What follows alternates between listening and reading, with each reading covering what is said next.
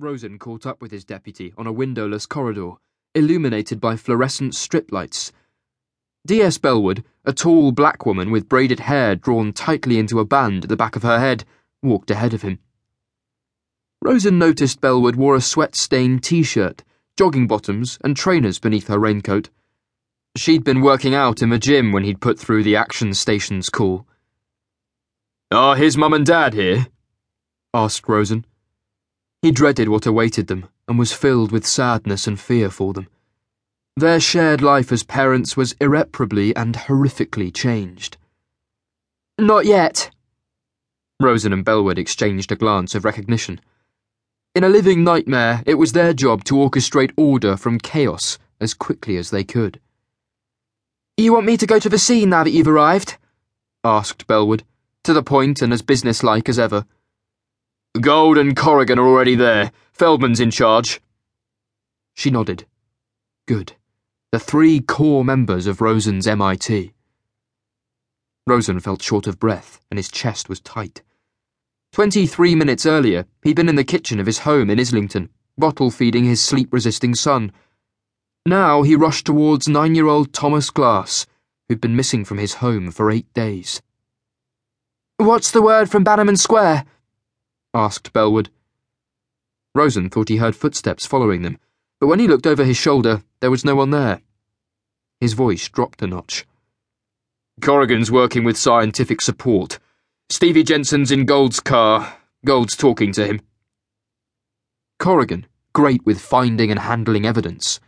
Gold, a people person, taking care of the witness. Stevie Jensen? asked Bellwood. The teenager who called the paramedics. The prof's orchestrating the rest of the troops. Bellwood had nicknamed D.S. Feldman the Prof because of his ability to concentrate for hours and retain information photographically. The nickname had stuck, and Feldman liked it. At the ITU, they met a female nurse, a beefy blonde in a bottle green NHS uniform. To Rosen, she looked like the bouncer at the door of a low rent nightclub. I'm DCI Rosen, and this is DS Carol Bellwood. We're. You're here about Thomas Glass? interrupted the nurse, whose ID badge read Stephanie Jones, and whose picture whispered time had been tough on her. Is he still able to speak? Rosen asked. He's fully bandaged and under heavy sedation. Stephanie? Bellwood said softly, and the nurse turned to look her way. Did Thomas say anything when he was brought into the unit? No, he was ventilated. Rosen saw Bellwood's shoulders sink and felt the dead weight of her disappointment. Can I see him? asked Rosen. Please. She looked hard at him. You can see him through the glass partition. Follow me. They arrived at a window in the resuscitation unit. Lying on the bed, ventilated and bandaged, was the missing boy. On either side of him, a ward sister and doctor were involved in calm but focused discussion. Rosen took a deep breath and scraped the barrel of his inner grit. Uh, Stephanie, did the paramedics tell you what happened when they arrived at Bannerman Square? It was straight into ATLS scenario, she replied. ATLS scenario? asked Bellwood. Advanced trauma life support. Checked his airway, red raw. Got him on the spinal board, into the ambulance. They ventilated him. They got what was left of his clothes off him and saw he had 60% full thickness burns.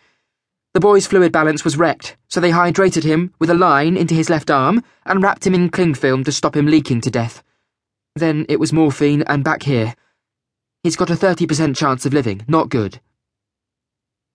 With rising sorrow, Rosen looked through the glass. The probability was that Thomas's mother and father were about to face the most profound fear of all parents. And it was a fear that Rosen knew firsthand. The memory of his daughter's cot death, eight years earlier, was made fresh by the sight of the young boy. For a moment, he was frozen by terror, sorrow, and devastating loss. His mind turned to his wife, Sarah, on that terrible night, and the indelible image in his mind the look in her eyes as she held Hannah in her arms, the moment she said, She's dead.